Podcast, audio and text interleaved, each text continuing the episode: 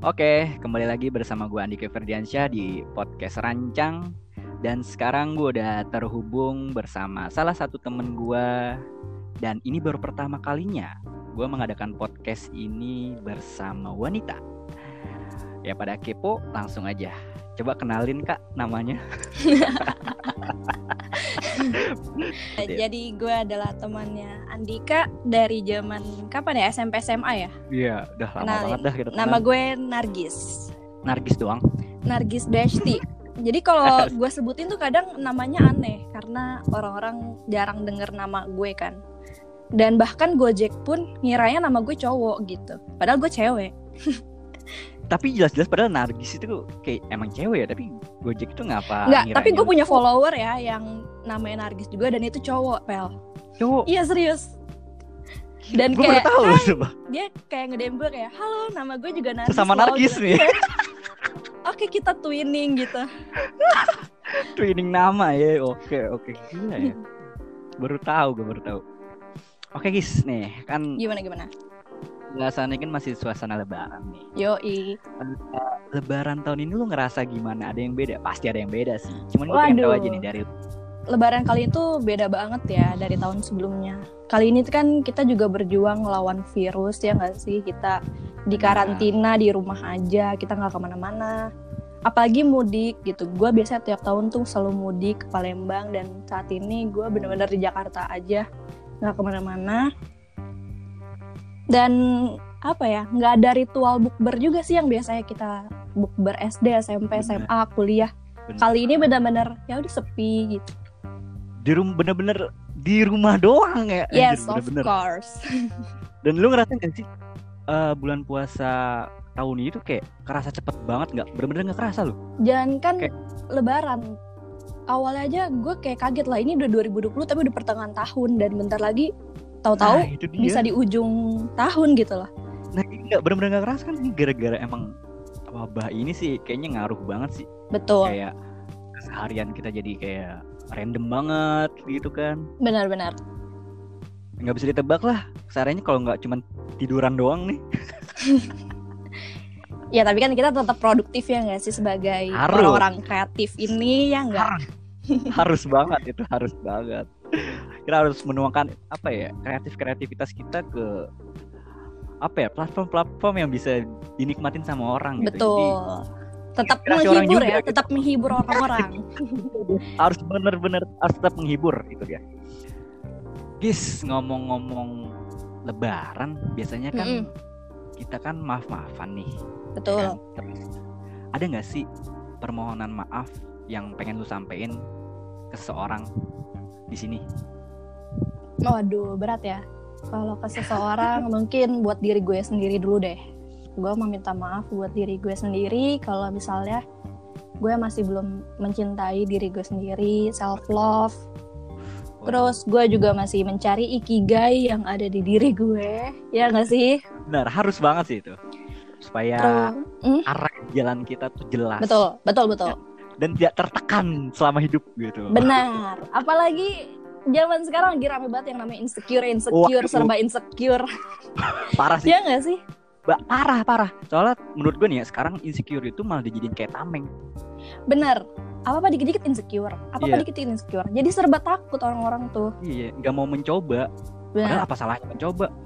Kalau lu nggak coba lu nggak bakal tahu hasilnya gimana ya kan? Jadi ya, Right. semuanya harus dicoba aja sih semuanya kayak gue nih bikin pot gini cuma coba-coba coba. Iya, Iya. benar banget. Ya udah, nggak ada salahnya sebenarnya buat mencoba yang namanya gagal itu mah hal yang wajar. Cuman yang nggak wajar ketika lu gagal, lu nggak mau bangkit lagi itu yang nggak wajar. Betul banget. Ya, kita udah kegagalan nih jangan stuck buat apa ya di bawah aja jadi kita harus bangkit lagi buat ke atas gitu. Yes. Oke selain buat diri lu sendiri ada lagi Mungkin buat teman-teman gue yang pernah gue sakitin, entah Waduh. itu. Kenapa sih sekarang jadi maaf-maafan gini? Gak ya entah itu sengaja ataupun enggak ya. Terus juga buat yang terakhir buat mantan gue kayaknya yang udah gue sakitin. waduh. Oke mungkin buat mantannya Nargis kalau misalkan lu denger ini tolonglah lu juga maafin Iya, sinar bumi nggak ada yang Karena- salah iya kalau kita saling memaaf-maafkan. Ya nggak? bener banget karena yang namanya manusia kan pasti berbuat kesalahan ya kan dan Betul. kita juga harus maafin lah kalau misalkan dari siapa pun membuat salah karena memendam amarah tuh nggak bagus buat hati buat pikiran tuh nggak ya nggak baik lah gitu Pengalaman banget, Bro. itulah bro Oke, terus gimana gimana? Lu gimana kabarnya? gue sih baik aja alhamdulillah dan enjoy enjoy aja sih selama ini selama karantina ini maksud gue ya gue perjelas Oh lagi. iya, iya.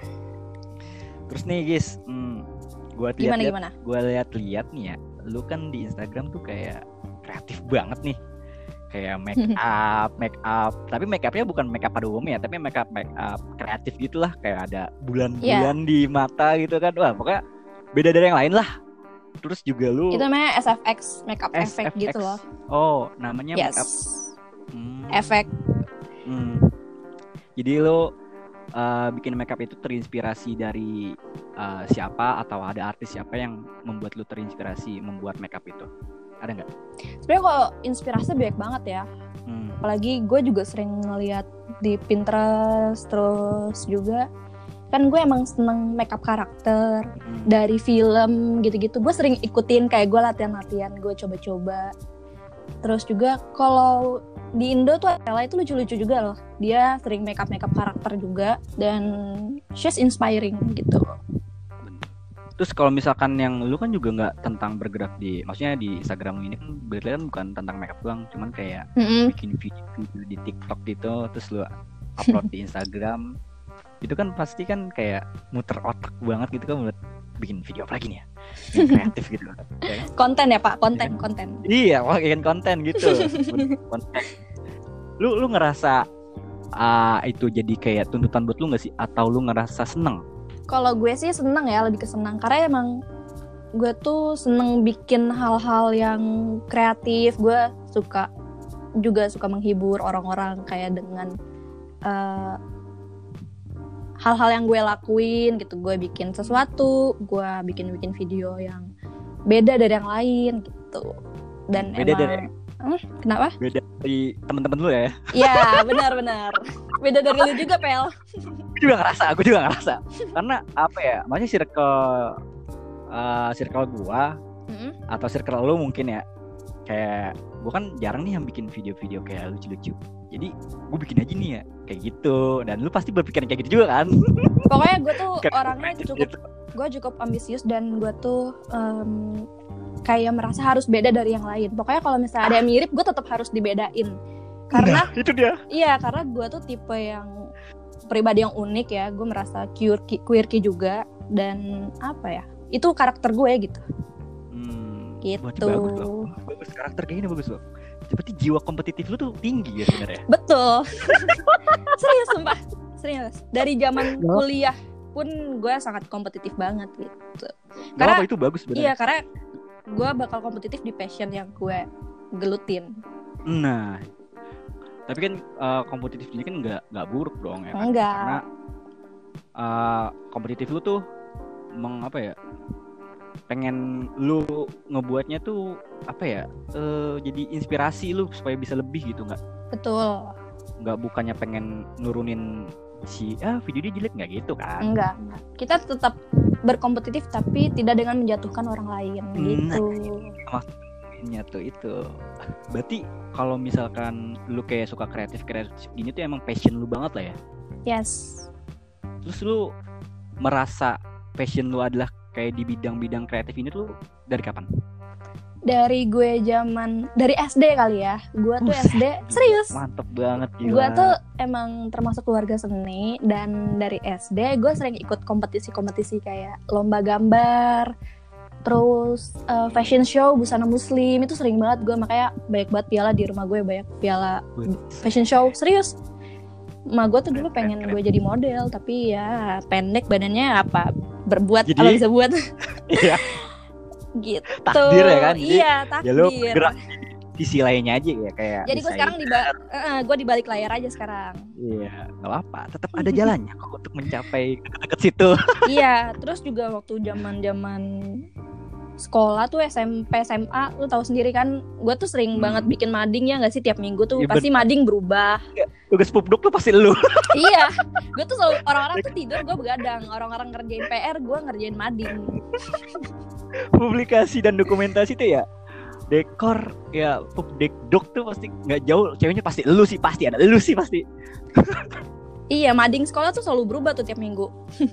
Karena ini apa ya otak lu terlalu rajin dan ambisi lu tuh tinggi. Jadi ini setiap minggu nih ganti karena jarang ya. Iya. Nah, di perusahaan sebelumnya yang mading itu setiap tiap minggu ganti itu jarang banget. Nah itu loh Pel, eh, apa namanya kelebihan gue ya, kelebihan yang ada di diri gue tuh termasuk di bagian kreatif itu, tapi kekurangan gue adanya di akademis. Nah makanya kenapa em, gue tuh nggak mau nutup, gue tuh selalu nutupin kekurangan gue yang di akademis ini yang kurang eh, dengan gue sering-sering bikin mading tuh biar kelihatan loh kayak gue tunjukin kalau ini kelebihan gue gitu.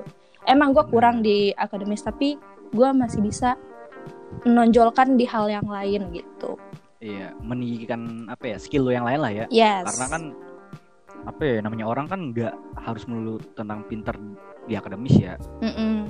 harus ya harus mencari kayak jadi dirinya lagi kayak misalkan skill apa skill apa karena itu udah ada orang yang masing-masing kita kan yang namanya hidup kan lah saling melengkapi betul. nggak bisa semuanya orang orang pinter akademis semua sih. gila loh Yang ada dunia ini nggak ada seni dong. iya dan dan Apa yang mau dilihat dari dunia ini? monoton parah pasti ya oh iya oh iya udah gini ya gue tahu itu ya gue tahu ini kayak ya udah apa yang harus dicari tahu kalau misalnya kayak gitu kan Makanya dulu waktu, waktu teman-teman gue berlomba-lomba buat masuk PTN ya Pel, terus belajar buat UN, GO, gue tuh malah sibuk ngasah skill gue di gambar, ngelukis. Gue tuh sibuk banget ngelukis dulu, makanya banyak banget karya-karya dari zaman SMA gue. Dan karena itu juga gue udah keterima duluan kan di Telkom University. Hmm. Dan karya-karya lu masih lu simpen sampai sekarang? Masih gue pajang. Wih gila, keren. Itu harus diabadikan cuy. Lu harus- Ah. nanti harus bikin galeri sendiri. Mungkin suatu saat nanti nih ya, suatu saat nanti lu bakal bisa buat pameran hasil karya lu dari SD sampai Iya, Gitu, amin, gitu. amin. semoga aja kan. Karena kan nggak ada yang tahu cuy kehidupan Iya, benar. gimana kan ke depannya. Setelah Kan itu, berdoa aja. Lu harus bisa sih mencapai titik itu buat Amin. pameran ya. Gue tunggu. Karena sayang sayang loh, maksudnya karya lu misalkan nggak bisa dinikmatin banyak orang. Karena kan yang tahu eh, karya-karya lu yang dari SD atau sampai sekarang ini kan dikit kan, paling cuman iya, teman-teman terdekat lu aja gitu. betul. Paling gue pajang sih beberapa di Instagram juga ada. Cuman beberapa kan? Iya, beberapa. Gila ya, berarti lu udah suka dengan dunia kreatif tuh atau dunia seni udah lama banget ya dari SD. iya, gue Lu tuh fokus banget yang- di situ. Heeh, yang gue salutin tuh lu fokus dan tetap gitu nggak berubah-berubah gitu. Mm-mm. Kalau gue gue jujur gue dulu berubah-berubah ya. Kayak misalkan SD gue belum nemuin arah gue masih blank apa ya apa ya SMP eh ngeblank nggak tahu tuh arahnya ke mana yang penting gue sekolah aja. Gue belum ada tujuan loh. SMA gue belum mulai mulai timbul tuh kayak fotografi. Cuman cuman sekedar suka belum mau nyoba. Oh iya benar-benar.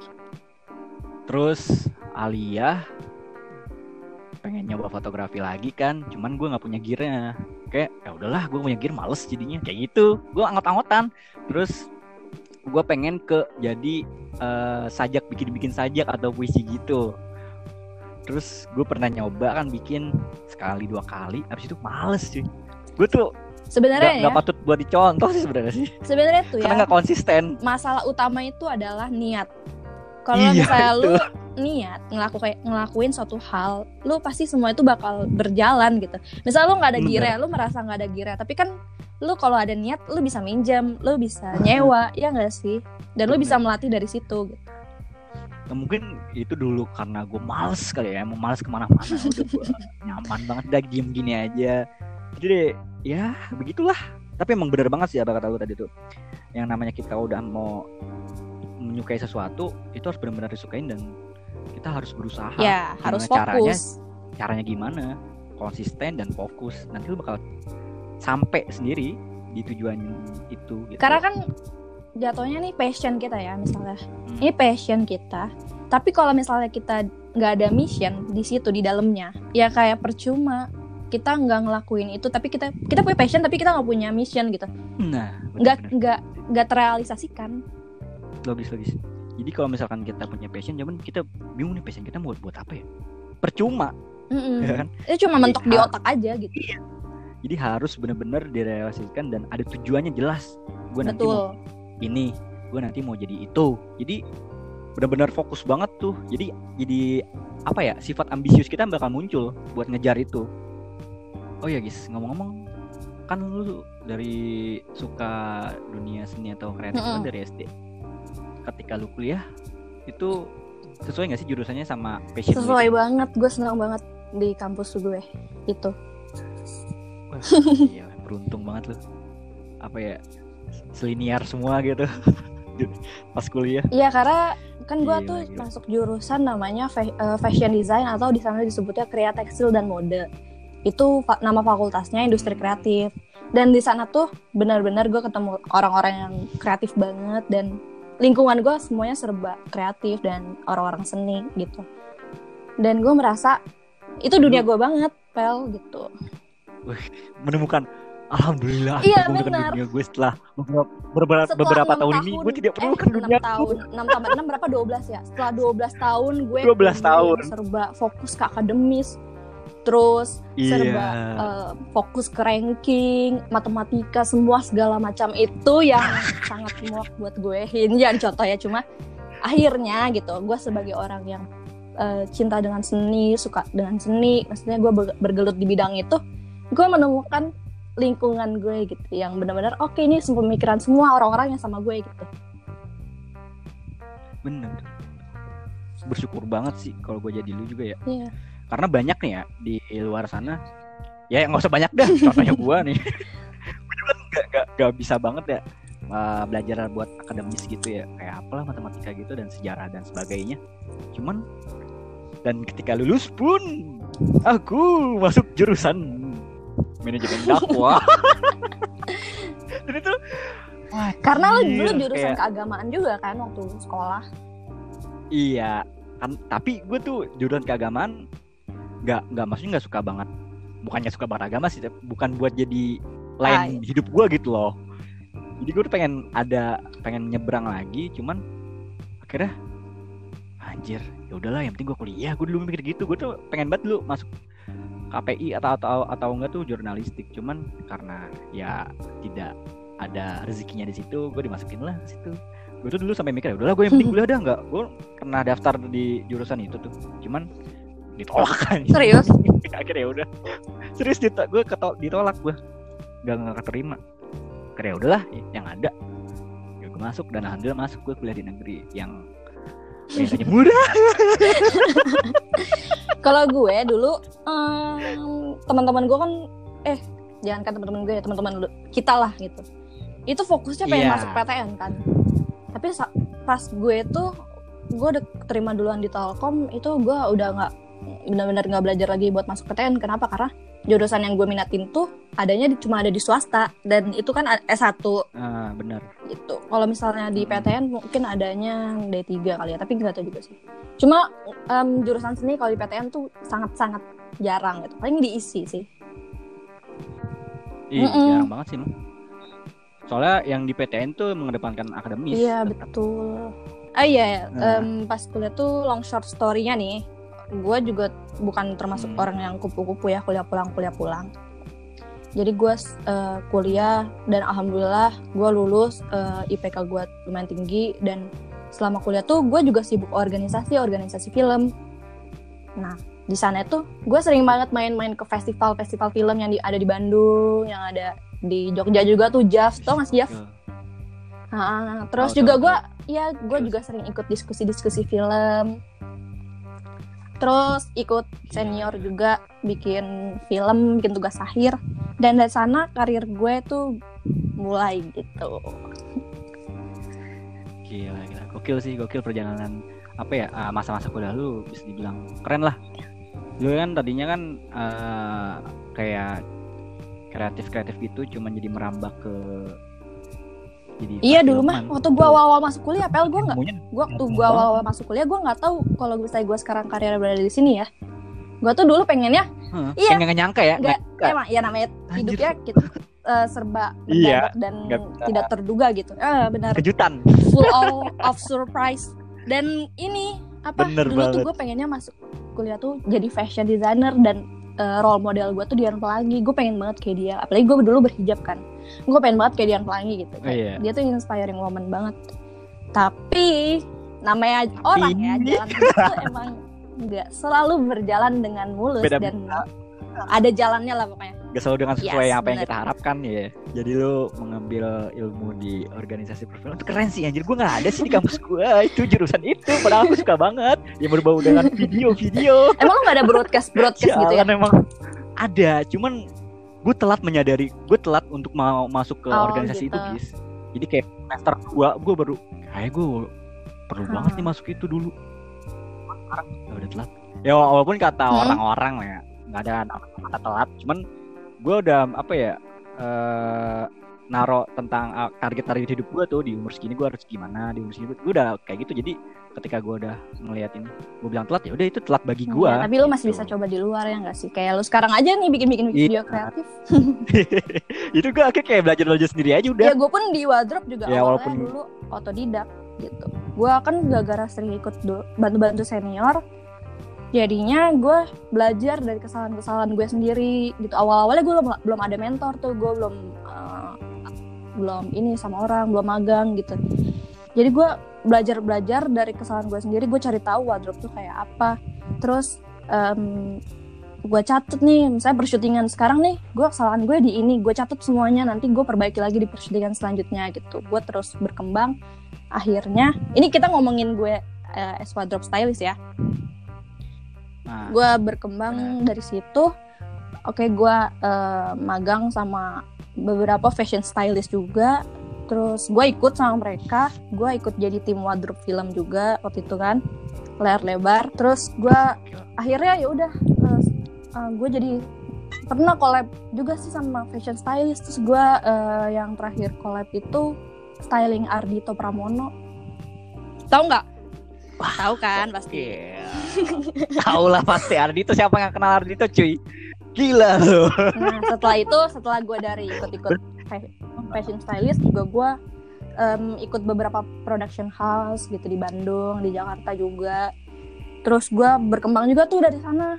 Gue bikin-bikin, eh gue sering jadi chief wardrobe. Chief itu kayak pimpinannya gitu loh, maksudnya kayak kepalanya gitu loh. Ah, Ah, iya, kepala kepala. Terus gue ngerjain tuh beberapa iklan TV, digital ad, sama kayak web series atau short movie gitu. Kadang sendiri, gue kadang bawa tim juga. Jadi kalau teman-teman di sini ada yang dengerin ya podcastnya Tompel, kalau ada yang mau jadi asisten gue, bantu gue, boleh banget. Boleh banget ya. Hubungin aja ntar gue. gue pun masih belajar ya, gue pun masih belajar. Cuma maksudnya kita bisa belajar bareng gitu. Iya, itu dia. Intinya tuh kita bisa belajar bareng, Iya, sharing-sharing bener. bareng gitu kan.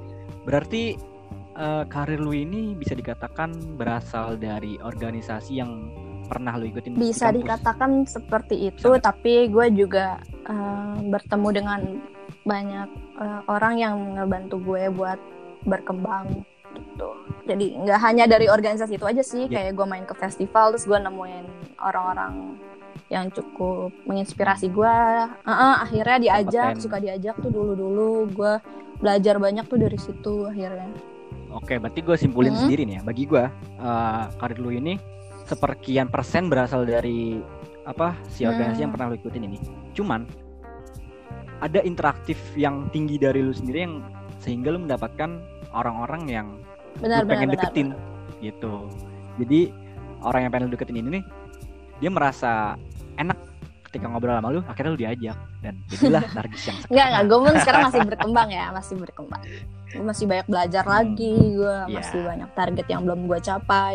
Ya nama belajar sih nggak Betul. bakal pernah habis sih. Kita harus tetap belajar. Betul, jangan apalagi gue pernah masih merasa muda kan sekarang.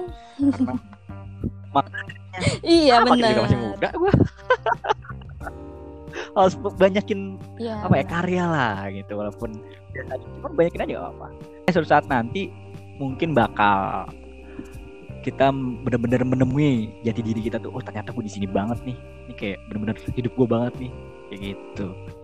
Ya lu ada gak sih kayak suka dan dukanya menjadi stylist ini suka selama dukanya bekerja banyak gitu? banget sih. Ya namanya orang dari nol ya. Ki- kita mulai dari Mm, yang nggak ngerti apa-apa sampai ngerti gitu. Em, ngikut orang em, gua dulu di film layar lebar 15 hari juga kan nggak dibayar itu bener-bener namanya juga belajar ya udah ikut aja gitu. Iya. Kalau ah ikut aja udah syukur. bayar nggak dibayar itu nggak usah dipikirin dulu yang namanya kita nyari link tuh kan susah banget sebenarnya. Ah, ah, apalagi di Jakarta Ah, parah, tuh parah, susah. asli. Terus habis Asli, itu asli. eh, banyak hal sih yang kayak kalau wardrobe sendiri tuh capeknya misalnya gue cewek sendiri itu gue ngangkat-ngangkat baju banyak banget bel. Kan gue kan ah, gue ngangkat baju standing hanger terus eh, sebelum produksi gue juga bo- apa belanja belanja baju banyak juga gitu. Hmm, makanya sekarang Hmm, gue juga udah dulu kan. maksudnya gue alhamdulillah gue udah punya beberapa em, ini barang-barang yang bisa gue pakai lagi gitu. Gue punya properti gue sendiri gitu. Mm. banyak ya eh berarti ya properti yang bekas dipakai waktu itu Ya, sekarang ah kadang gue yang maksudnya yang kayak ada logo atau apa gitu yang udah pernah dipakai itu nggak boleh dipakai lagi untuk di persidangan selanjutnya. Karena kan emang standarnya Iya. kayak gitu kan. Nah itu boleh. biasanya gue bagi-bagiin ke teman-teman Iya. gue atau gue sumbang sumbangin gitu.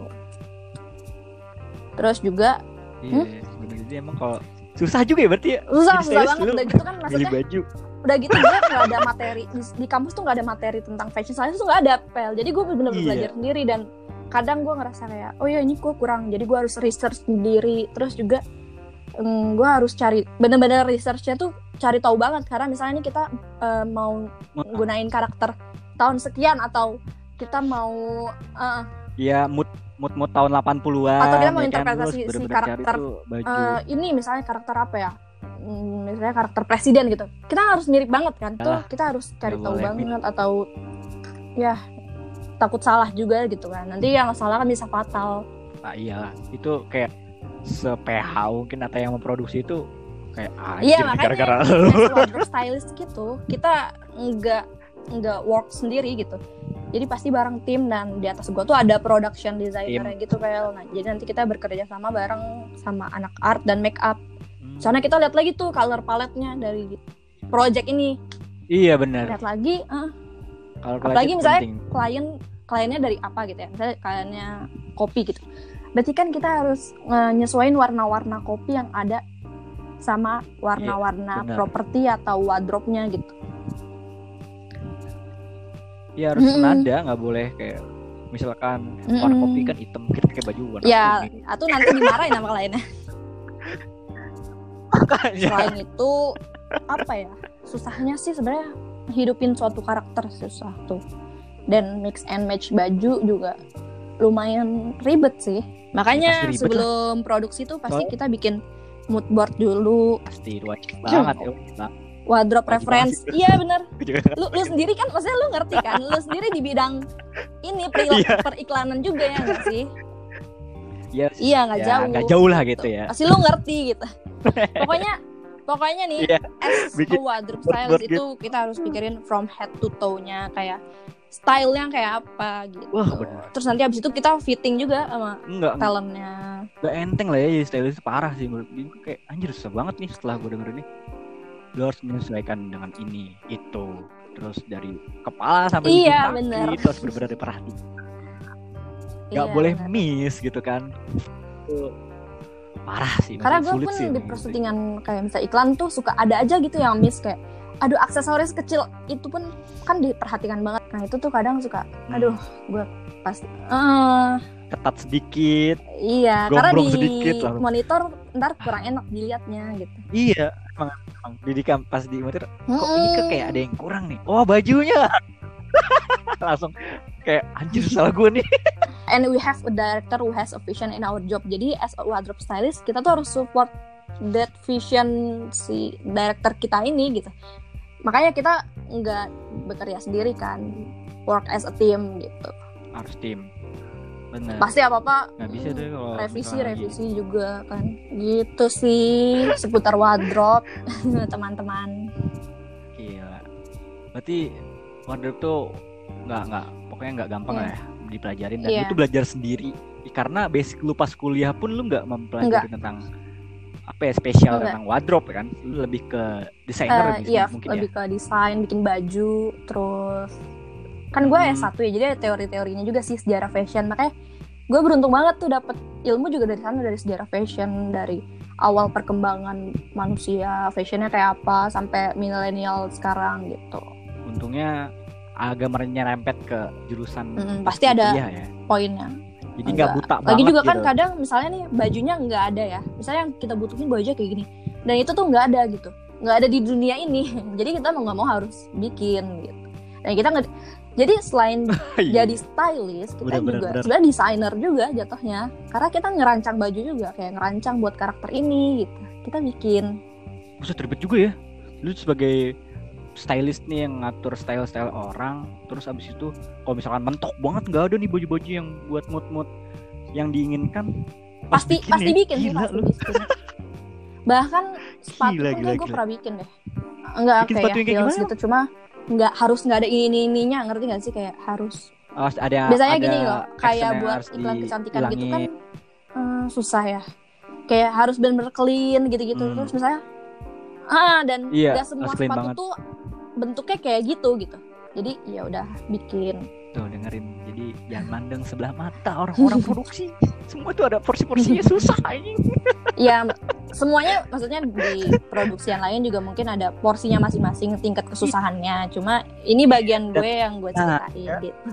Ya jadi jangan man- memandang sebelah mata Atau jangan lu pandang Oh gila DOP siapa nih? Atau produser siapa nih? Jangan mandang itu juga Tapi pandang juga nih. Di apa ya Suksesnya film ini Atau fil- suksesnya iklan itu ada Jajaran-jajaran lain ya Kayak wardrobe style Make up iya itu benar juga berjasa banget sih. Kalau misalkan mereka jelek, itu produksinya dia tuh pasti bakal ngaruh banget, nggak nggak sesuai sama moodnya mereka malah nanti. Gis, eh, ngomong-ngomong, lu berarti udah berapa lama nih lu menggeluti di dunia pekerjaan wardrobe stylist ini? kalau berapa lama gue belajar kayak dari tahun 2016 deh gue ngikut-ngikut senior senior gue ngerjain macem-macem 2016 sih gue inget banget Wah, berarti udah lama juga ya lu lama Hmm. dong atau belajar tentang wardrobe stylist ini. Gila, lama gila, gila. dan gue belajar bukan secara teori ya gue berja- belajar berdasarkan Praktek langsung. nah pengalaman gue juga kan iya makanya karena secara teori juga nggak akan ada gitu maksudnya kayak Iya, ya emang. udah emang ilmu itu bisa tuh di langsung nih praktek kayak gini. Oh gini. Oh flownya jadi lu tahu flownya sendiri kayak gimana gimana benar. Paham sendiri. Benar. Dibanding kita uh, belajar dari teori mungkin sedikit yang diserap. Betul karena- betul. sesuai realitanya kan kadang beda-beda kan Ya, Mm-mm. teori lama dipakai dengan reality yang sekarang tuh kayak pasti nggak nggak 100% pasti gitu Mm, teorinya. mungkin gue pun sekarang kayak misalnya gue kasih tau nih em style tuh kayak gini gini. Gini apa aja sih yang dipelajarin tuh kayak gini gini gini itu kan berdasarkan pengalaman gue pribadi. Mungkin yang mendengarkan gue atau yang em, menggeluti di bidang itu juga punya caranya masing-masing Nah. gitu. punya referensi-referensi tersendiri. Iya betul. Nah, mungkin juga itu menjadi karakter sebagai stylist juga kali ya. Jadi nggak nggak apa ya nggak bisa sama atau bisa sama ya dikit, nggak banyak gitu. benar benar benar. Gila, oke sih. Terus ada nggak sih eh cita-cita lu selain jadi wardrobe stylist ini? kalau cita-cita tuh sebenarnya ngalir aja sekarang sih. Kalau dulu banyak gue pengen jadi ini pengen jadi itu. Tapi kalau udah sekarang namanya kita udah berada di umur segini ya. Banyak realistis. banget. Iya sangat-sangat realistis gitu. Jadi ya udahlah ah, kayak kayak gini gak sih lu? Kayak yaudah gue yang sekarang gue udah ngelakuin ini ya udah gue gelutin aja nih sampai akar-akarnya gue terusin ini. Kalau misalkan nanti ada kesempatan lagi ya baru gue ambil tapi kalau nggak ada ya udah. Itu gak sih? Gitu enggak gak? juga sih. Pasti oh enggak harus eh, pasti harus nyoba-nyoba hal baru selain misalnya misalnya mungkin emang gue eh, bergelut di bidang wardrobe stylist tapi kan gue masih bisa nyoba di hal lain gitu. Kayak misalnya gue nyoba di bidang lain. Gue harus nyobain semua dulu biar tahu kayak oh ini tuh enak gitu. Makanya di stylist pun gue kan nyoba dulu ke stylist fashion stylist gitu. Celebrity stylist terus eh, TV iklan apalagi ya? Sama film gitu. Maksudnya ah gue coba dulu semuanya terus gue baru pilih-pilih nih mana yang enak dan cocok buat gue Hmm, gitu. Ya, ya, jadi uh, lu kerja di wardrobe stylist cuman ada kelas-kelasnya lagi di kelas film di kelas TV kelas iklan gitu kali ya? Iya beda-beda. Dan maksudnya kita nggak cuma harus Hmm. apa ya belajarin satu halnya doang gitu. Bisa Iya, aja gue setelah ini gue juga pengen nyoba hal baru kayak misalnya gue belajar di kreatif tuh kayak apa sih gitu. Atau gue belajar di bidang lain tuh kayak apa gitu. Pasti harus belajar terus sih gitu. karena iya jangan jangan pernah merasa puas Mm, betul. Coba-coba nggak apa-apa lah. Ya. Dia beruntung. Ya sebenarnya emang ngalir aja sih intinya dan percaya Nah. aja rezeki tuh nggak akan ke mana gitu. Betul betul betul hmm oh iya nih nih, nih ada pembahasan yang kayak menurutku menarik nih. Apa apa apa? sih. apa tuh? Eh, lu gue pernah ya eh, buka Twitter ya kan? Hmm? set ada timeline gue lewat tuh. Gue lihat kan. Ini gue liat bener-bener foto orang telanjang nih. Gue bingung kan awalnya. Gue gue baru lihat dari foto pas gue liat penjelasannya ini ada performance arts dari kalau nggak salah tuh dari Vietnam atau dari Thailand gitu. Oh ini tuh seni ternyata Hah? oh ini seni. Oh seninya kayak gitu ya? Sampai diikat-ikat di tali gitu gue bilang wow seninya di selain Indonesia berarti gila juga nih bagi gue ya. Karena gue kan nggak menggeluti sebagai ya nggak kepo dengan seniman-seniman kan. Pas gue liat nih wah gila. Ini ini parah loh bagi gue parah loh Mas, ya. tabu banget lah buat gue ngeliat hal gitu terus dijadiin seni dan itu dibuat jadi pameran gitu dan dilihat banyak orang dan difoto-fotoin Mm-mm. yang orang lain. Dan itu menurut lu gimana guys? Lu kan kayak maksudnya adalah uh, ngerti-ngerti tentang seni dikit gitu. Oh, Pandangan lu itu gimana? sebenarnya nggak cuma ada di Vietnam ya yang performance art yang uh, bisa dibilang naked juga enggak cuma ya emang naked sih Uh, itu banyak gitu. Banyak ya? banyak. Bahkan ada satu yang fenomenal banget itu di mana ya? Gue lupa sih daerah mana. Maksudnya kayak Eropa gitu. Dan dia tuh kalau nggak salah namanya Marina Marina siapa gitu ya. Dan dia juga em, telanjang lalu dia berdiri dan di depannya tuh ada beberapa kayak alat terus ke- dia bilang ke penonton kayak terserah kalian mau apain diri saya. Ah, dan itu Gila ah ada waktunya juga berapa jam gitu kalau nggak salah. Sampai dia pun naruh pistol di situ gitu. Kayak Buset. nah itu dia mengangkat isu-isu entah isu apa yang mungkin em, tentang wanita lah istilahnya. Hmm. dan itu sebenarnya banyak aspek sih. Dan itu cara dia berinteraksi dan Ah, mengekspresikan diri dia ah, lewat hal itu gitu. Itu benar-benar ah makanya itu Ada. benar-benar gila sih. Tapi kayak belum ada Iya. yang berani eh, bunuh dia saat itu saat performance. Dan itu emang fenomenal banget. Kalau yang di Vietnam yang gue tahu itu itu hanya sebatas disentuh-sentuh aja sih gitu. Iya, emang gue liat di fotonya cuma disentuh dan itu disentuhnya nggak nggak sama orang bebas ya, nggak kayak yang tadi lu ceritain. Itu lebih gila lagi ternyata anjir. Gue kira itu yang paling gila. iya emang Ternyata, ada dan ada videonya juga di YouTube juga ada. Oh, aduh ya, didau, gila. gitu. Ka- karena apa ya kalau bicara seni itu seni itu nggak terbatas sih. gitu. Ya seni itu bebas. dan tidak Emang terbatas gitu. Nah, setuju sih. Cuman kalau buat Indonesia kayaknya tuh nggak bisa seni itu dipakai. Bagi menurut gue ya. Karena orang Indonesia tahu sendiri lah, barbar ya kita kan punya Gitu aja. hukum dan norma yang Nah, ditetapkan. iya. Kita tuh bertolak belakang. betul Jadi seni kita di sini bisa dibilang mungkin ada batasannya buat mencapai hal kayak gitu nggak bakal bisa karena benar-benar mungkin ada mungkin ada kita nggak tahu dan ya, mungkin cuman- tertutup Iya, Hmm, benar-benar dan tertutup ha. Nggak terbuka kali ya. ya pasti kayak gitu bisa jadi ya. tertutup. Kenapa sih ya orang itu aja pas gue lihat nih ya di timeline gue kan lewat nih gue baca terus gue baca komen-komennya maksud dihujat itu orang. Karena yang komen orang-orang Indonesia biasanya kayak gitu. I- iya emang orang Indonesia anjir gue bilang bos ini yang komen orang Indonesia semua nih. Iya. Kalau orang luar negeri tuh cuma kayak oh that's uh, arts gitu kan. That's cool. Ah. Gak ada that's cool bener-bener itu kayak mengapresiasi yang ada di karyanya karya seniman itu diapresiasi cuma kalau Indonesia haram hei kamu. Ya begitulah. ini? Cewek disiksa disiksa-siksa.